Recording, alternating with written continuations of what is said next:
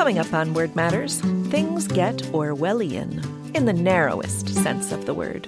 I'm Emily Brewster, and Word Matters is produced by Merriam Webster in collaboration with New England Public Media.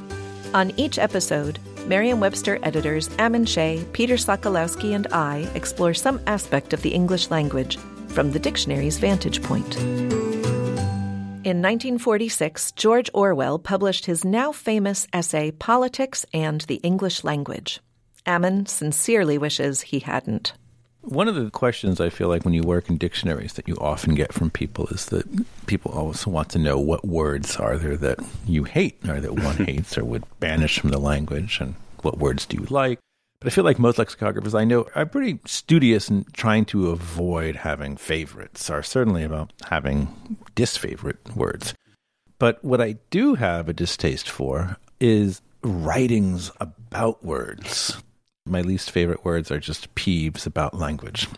I have to say, perhaps foremost among my personal peeves is a piece of writing that is beloved by many, and I like to think this is not just my contrarian nature that makes it so despised by me. It's that I think it's a bad piece of writing. I am speaking, of course, of George Orwell's Politics in the English Language. Have you two feelings on this? I've only just read it recently. It's one of those things that is referred to so frequently. I'm embarrassed to say I don't think I ever studied it in school. And so I took some of it kind of secondhand for granted the way lots of intellectual movements, someone didn't have to study Derrida to know what deconstruction is or to at least know that that word is used often by other people. And so I often took this to be a reference to the idea that politicians use words in a deliberately manipulative way. And so I took it not as a linguistic document at all, but as a kind of more philosophical or political idea. I usually saw it in the context of names of political parties or movements or laws, something like the Clean Air Act which I think was uh-huh. criticized uh-huh. for also helping fossil fuels. And so people said, well, that's Orwellian because if you call it one thing, but you really mean something else. So I interpreted it in that very filtered way through the culture. I think I read it about five years after I read Animal Farm. So, Animal mm-hmm. Farm, eighth grade, freshman year of college, maybe, politics in the English language. And I think I loved them both and believed them both completely. Thought they were just both absolutely brilliant. I didn't actually read this 1946 essay again until last night. I see some problems with Orwell's assertions at this stage, but I can also defend some of them. So, okay, great. What is this if not an argument?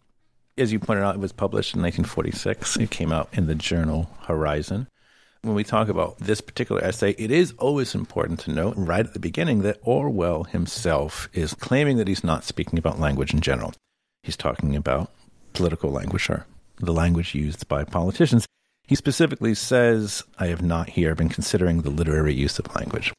If we're generous, we can give him that, but I think it's kind of a dodge because I feel like he does kind of broaden his scope. But also, I feel like one of the things that has happened with this particular essay is that it is used as kind of a club by many people today in talking about language, and it is almost never used in the context of political language. People just talk about Orwell's views on English, and they don't say, This is what Orwell had to say about politicians using the language. It's just used as a kind of general thing to me, one of the main problems is that Orwell seems to have very little idea of how language in general and English in particular actually works.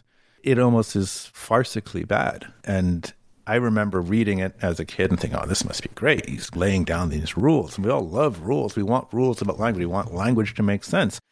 And it feels very comforting to think that these are concrete steps that I can take to make my language use better but they're not true. And to say that the messenger is flawed is really kind of being overkind.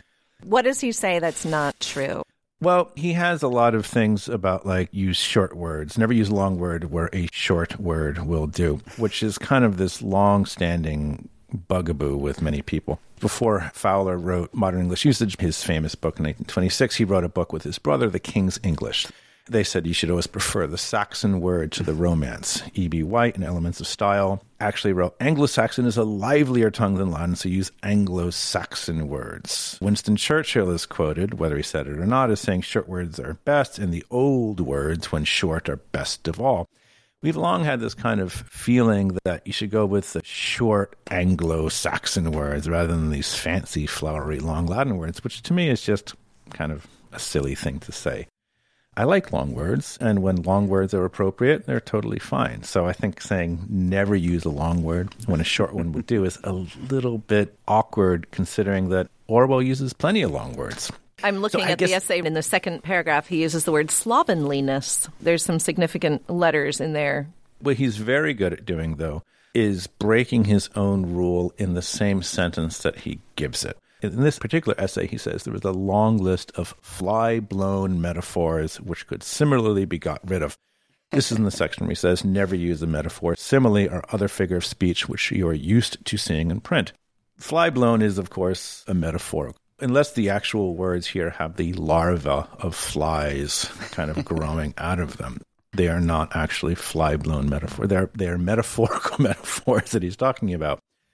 The essay also has plenty of similes, like cavalry horses answering the bugle, a mass of Latin words falls upon the facts like soft snow. He talks about like a cuttlefish spurting out ink. He uses these similes and metaphors liberally. So it's kind of odd to me that he exhorts us to not use them. I think perhaps his most egregious mistake is when he says never use the passive voice where you can use the active. Except Ammon, he doesn't say it like that. This stuck out to me also. He says. It's the very first sentence. Most people who bother with the matter at all would admit that the English language is in a bad way, comma, and then he says, it is generally assumed, mm. passive voice here, that we cannot, by conscious action, do anything about it. So he's using the passive voice to tell you not to use the passive voice. So either he, he doesn't believe his own advice or he doesn't understand it. And then later in the same essay, he says, in addition, the passive voice is, wherever possible, used in preference to the active. That itself is in the passive voice. The passive voice yeah. is used, not writers use the passive voice. And just to refresh people, if you wanted to say the passive voice is wherever possible used in preference to the active, you would say writers use mm. the passive voice wherever possible rather than preferring the active voice, right? So he is actively doing the things he says writers should not do in his own writing over and over again. And he does it in almost all cases. In fact, some people connected with language have found fault with this essay over the years. And my favorite was some while ago, some people went through and, and actually counted the number of instances in which he used the passive rather than the active voice and found that he was about twice as much as your average college essay at the time. He's using it like 20% of the cases as opposed to 10% of the time when people usually use it in this setting. Wow. He says never use a foreign phrase, a scientific word, or a jargon word if you can think of an everyday English equivalent. And he gives a list of phrases to avoid dua machina, mutatis mutandis, status quo, ancien regime. If you go through any of his writing, he uses most of these in his other writings. He doesn't actually use them in this essay, so this is one that he's doing okay with. But he does use them regularly. Overall, my favorite is his sixth rule, which is break any of these rules sooner than say anything outright barbarous. And I like this so much because it is the one rule that he actually adheres to in his own writing. He breaks all of his own rules so much that it raises the question of why he thought that this should happen in the first place. To me, it's the first sentence of the second paragraph that caught my eye because he identifies himself as being a member of a kind of club and invites us to join that club. He says, Now it is clear that the decline of a language must ultimately have political and economic causes. Now, first of all, I don't think it's clear at all. And second of all, he's announcing himself as a declinist, that kids today, basically, is what he's saying, and that everything must be worse today because I remember when it was better. And that is basically the same exact argument we hear all the time. It's the exact same argument that was put against Webster's third. It's declinism. It's that everything is going to pot and everything is terrible. The weird thing about Orwell is that he makes the same mistake that everyone with a declinist argument makes, which is that he expects language to provide logic. And that's just not how writing works. He insists that the decadent culture has produced a collapse of language and that that collapsed language then perpetuates this decline which is an intellectual race to the bottom, which was exactly the argument against Webster's third, blaming the dictionary for a perceived drop in quality of standardized test results or something. But the difference is he often seems to be blaming the words rather than the writing. I think he does blame the words rather than writing. He also thinks that if we all just kind of steel ourselves, we can change this. We can stem the flow of bad language right. by just kind of being conscious of the words that we use. We're going to set a good example. And there's a great point in this where he talks about how the jeers of a few journalists have done away with a number of phrases that he doesn't like, like explore every avenue and leave no stone unturned. I think he's really overstating the effect that jeers of a few journalists can have on the language use of hundreds of millions of people. And if you look at Explore Every Avenue and Leave No Stone Unturned, in the decades following the 1940s, they actually increased dramatically. They're not going away. And if they did go away, it wouldn't be because a few journalists like George Orwell jeered at them. It would be because people just stopped using these phrases.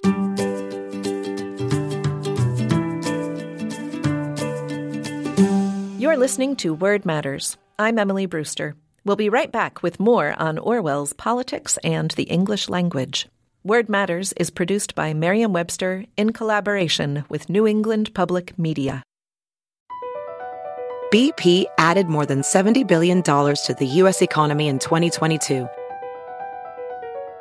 Investments like acquiring America's largest biogas producer, Archaea Energy, and starting up new infrastructure in the Gulf of Mexico. It's and, not or. See what doing both means for energy nationwide at bp.com slash investing in America. Word Matters listeners get 25% off all dictionaries and books at shop.merriam-webster.com by using the promo code MATTERS at checkout. That's Matters, M A T T E R S, at shop.merriam-webster.com. I'm Ammon Shea. Do you have a question about the origin, history, or meaning of a word? Email us at wordmatters at m-w.com. I'm Peter Sokolowski. Join me every day for the Word of the Day, a brief look at the history and definition of one word, available at merriam-webster.com or wherever you get your podcasts. And for more podcasts from New England Public Media, visit the NEPM Podcast Hub at nepm.org. The conversation about George Orwell's politics and the English language continues.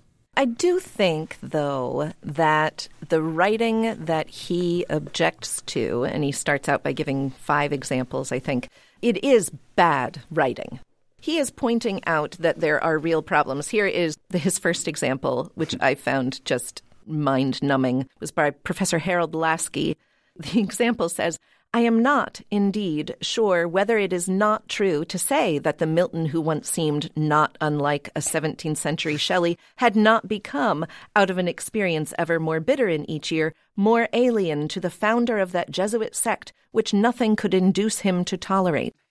I'm really good at reading opaque texts, and this is really, really hard to follow. I agree with you, absolutely. But I would point out that almost nothing in that would be fixed by any of the rules in Orwell's hmm. essay. He's using lots of short Saxon words in that piece.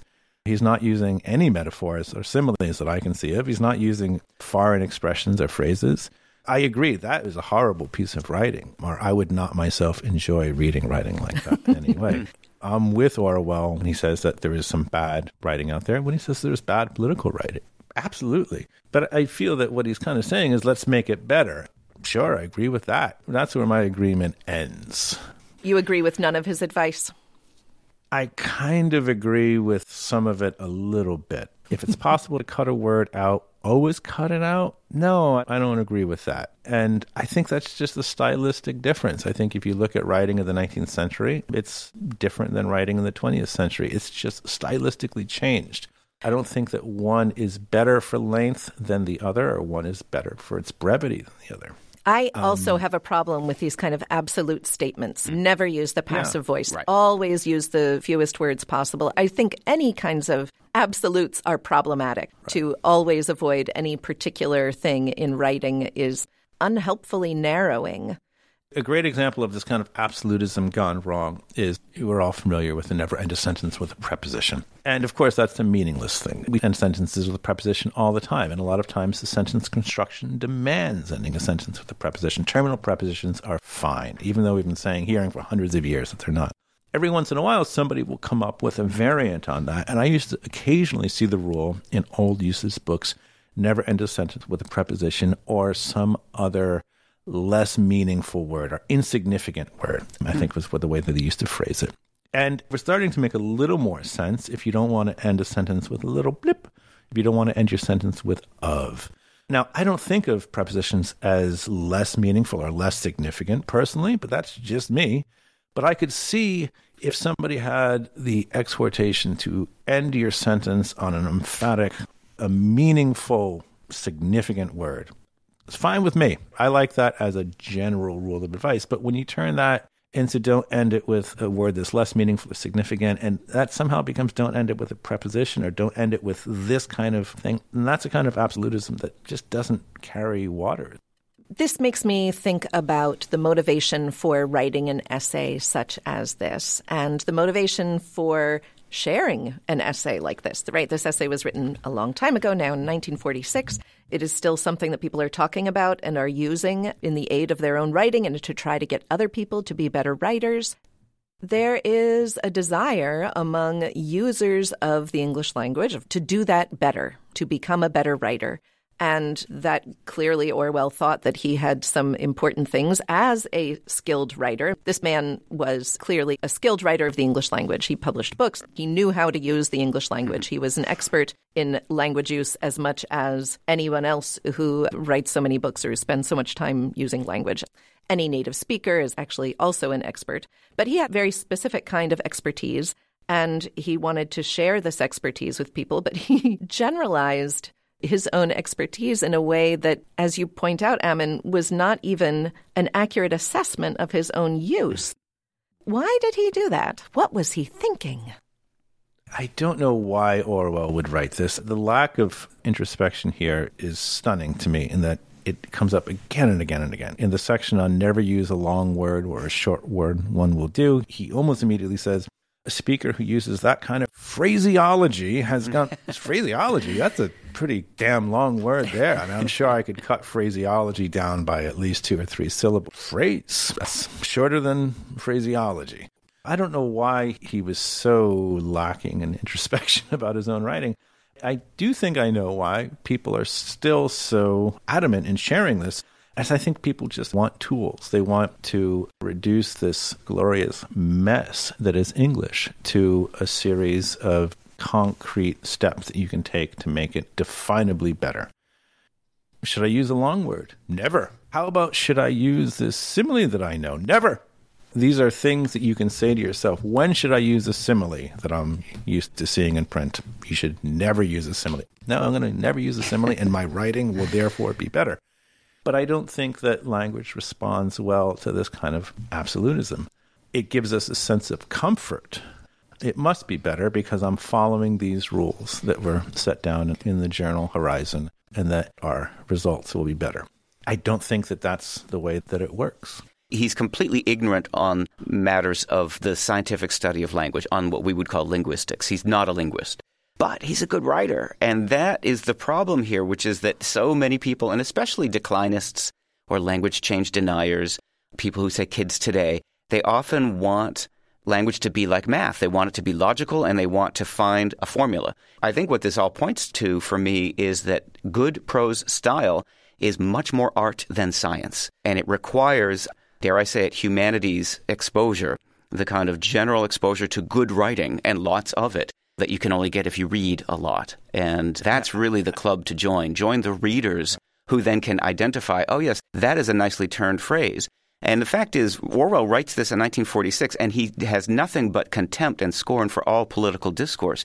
And yet he's within a couple of years of Churchill saying, We shall meet them on the beaches, we shall meet them on the landing grounds. He's within a couple of years of FDR saying, We have nothing to fear but fear itself. Some of the greatest political utterances in the history of the language were made just a couple of years before this essay was written. So he's kind of deliberately putting his thumb on the scale, which is what a lot of essayists do. And he's got the right reflex, but the wrong tools. He's not equipped to help others write. All he really is doing is listing his peeves. But, Peter, those examples that you cite, Churchill and FDR, I think Orwell would have Yeah. given the thumbs up to. He would have said, yes, Yeah, these no, are good those examples. Are following his rules. There is something to be said for that. Those are well written, and I mm-hmm. think they're very effective, particularly as political discourse. And so, again, if we're going to be kind to Orwell, we can say that yes, a lot of what he's saying will apply to the current political language that was being used. Something that Peter said a few minutes ago, and I'm going to disagree with that, which is hmm. that you said people want language to be like math. I think in some ways they do, but actually, I think people want language to be like religion more than they want it to be like math. There's a comfort that people get from certain religious structures that some other people try to get from certain linguistic structures. That there are things which are done by the righteous, and there are things that are done by the unrighteous in a way. And that a lack of adherence to this set of structure betokens a lack of moral fiber mm-hmm. in a way. Because we make these value judgments of people based on their language use, which have nothing to do with anything a mm-hmm. lot of the time. And it's not a one to one comparison between religion and language, but I am often reminded of religious fervor when I hear the way that certain people talk about how language use should be.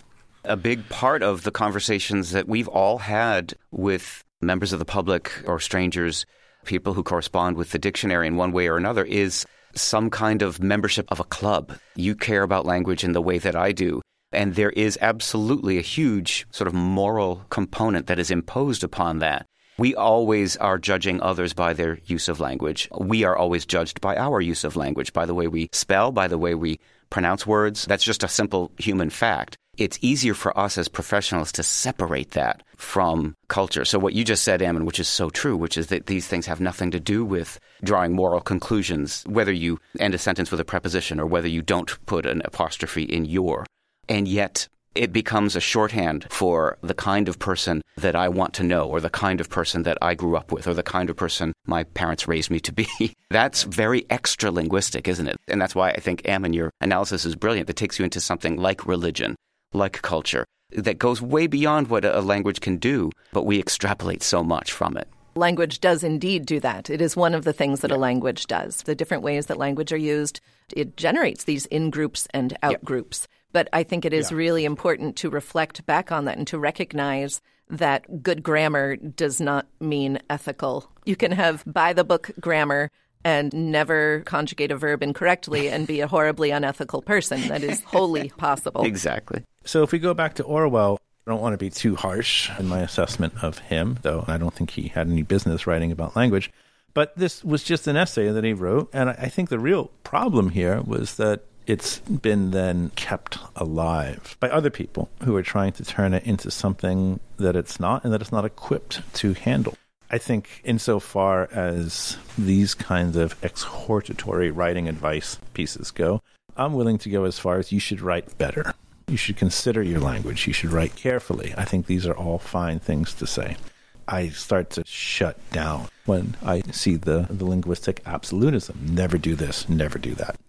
There are very few cases I can think of in which you should never do something. I'm not going to say you should never, of course, because that would contraindicate myself, but there are very few cases in which I would feel comfortable saying never do this. If you remove politics from this essay, I find it hard to distinguish it from Strunk and White, another famous book that also offers advice that is poorly constructed from a linguistics point of view.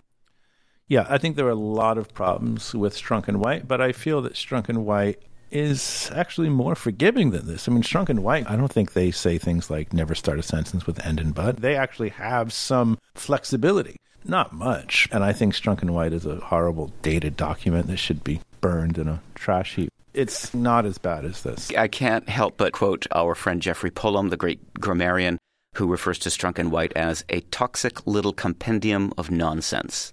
Yes.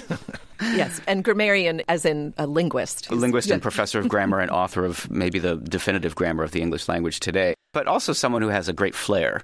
Yeah, that's a fantastic quote. So, the reason that this essay, of course, has been promulgated and is the reason we are talking about it today is because people are still talking about it because people still want guidance on how to write better. And I am wondering, Ammon, as a writer, how do you think people should learn to write mm. better? Putting aside for a minute the writers who think that they have all this advice to offer to the rest of us, how should people who want to improve their writing do so? Read more. Read writers you mm-hmm. like is the way to go about it. For me, one of the main issues with a lot of the standard writing books is even writers that we enjoy, like many people enjoy Stephen King. I think he has some fine characteristics in his writing when he starts giving writing advice, he had this great passage where he talked about all the times you shouldn't use adverbs, and people went through and found dozens and dozens of adverbs in the page that he was talking about. You shouldn't use adverbs in your writing, and it kind of quickly became apparent that he didn't really know what an adverb was in a lot of cases. and that kind of writing advice, I think, doesn't work. I know a number of other writers who have read Stephen King and talked about the way that they've been influenced by his writing, the ways that he develops plot, maybe his character development any number of things, which he does phenomenally well. I think that's a great way to learn writing. If for nothing else, one of my biggest peeves about this kind of language writing is that it's almost inevitably it is focusing on the negative. And why, when we hear people say, Oh, I care about language, why is that so often synonymous with saying, I like to talk trash about the way that other people use language? Why, when people say, I care about language, and let me share with you some of the things that I think are really beautiful about it. These are some fine examples of well turned phrases. Why is that so infrequently something that we come across? I think if you care about language, if you love language, you should be embracing the kind of delectability of it, the fine use of language. Look at some of the nice ones. There's so much beautiful language around us that I think we're really doing ourselves a disservice, not to mention the people who have to listen to us. We're doing them a much greater disservice if all we do is focus on the negative. That's totally true. But you know, it's easier to point out the ugliness than it is to quote the sublime. There is gorgeous writing out there that can just be staggering. I think the other thing is that if you want to improve your writing, it's really nice to think that there are some distinct steps that you can take that will then result in you being an improved writer. And that's really comforting and much simpler than read, read, read, read, read. Read good writers, read over and over and over again, and identify things you really like, and then read something aloud that you have written and see how it feels. And writing well is not about following distinct steps, it's about getting a feel for it, mm-hmm. right? It is an art form but the really tricky thing about it is that we all use language. Painters have paint as their territory. That's their medium. I don't even have to dabble in it. I mean, I paint my bathroom, whatever. I don't have mastery, and I don't think that I have mastery of paint at all. And I don't need to. But as a speaker of English and as somebody who has to write an occasional email or whatever, even if I weren't a lexicographer, all of us as native speakers, we use this tool, and then some people use it professionally, and it's a very tricky territory. And some people use it artistically, and some people use it solely for jargon, and some people use it for political purposes. We need the language to do so much, and it does do all these different things. And to get really good at writing creatively or writing in a way that moves people or that convinces people feels like it should be simple because mm. you know the tools, you know the words, you know the prepositions, you know the basic sentence structure. But to actually do it in a way that is compelling takes a lot of practice.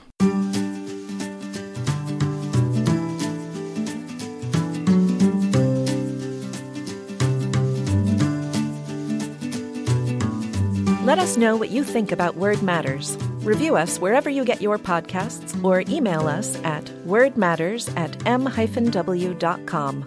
You can also visit us at nepm.org. And for the word of the day and all your general dictionary needs, visit merriam-webster.com. Our theme music is by Tobias Voigt. Artwork by Annie Jacobson. Word Matters is produced by John Voci. For Ammon Shea and Peter Sokolowski, I'm Emily Brewster. Word Matters is produced by Merriam Webster in collaboration with New England Public Media.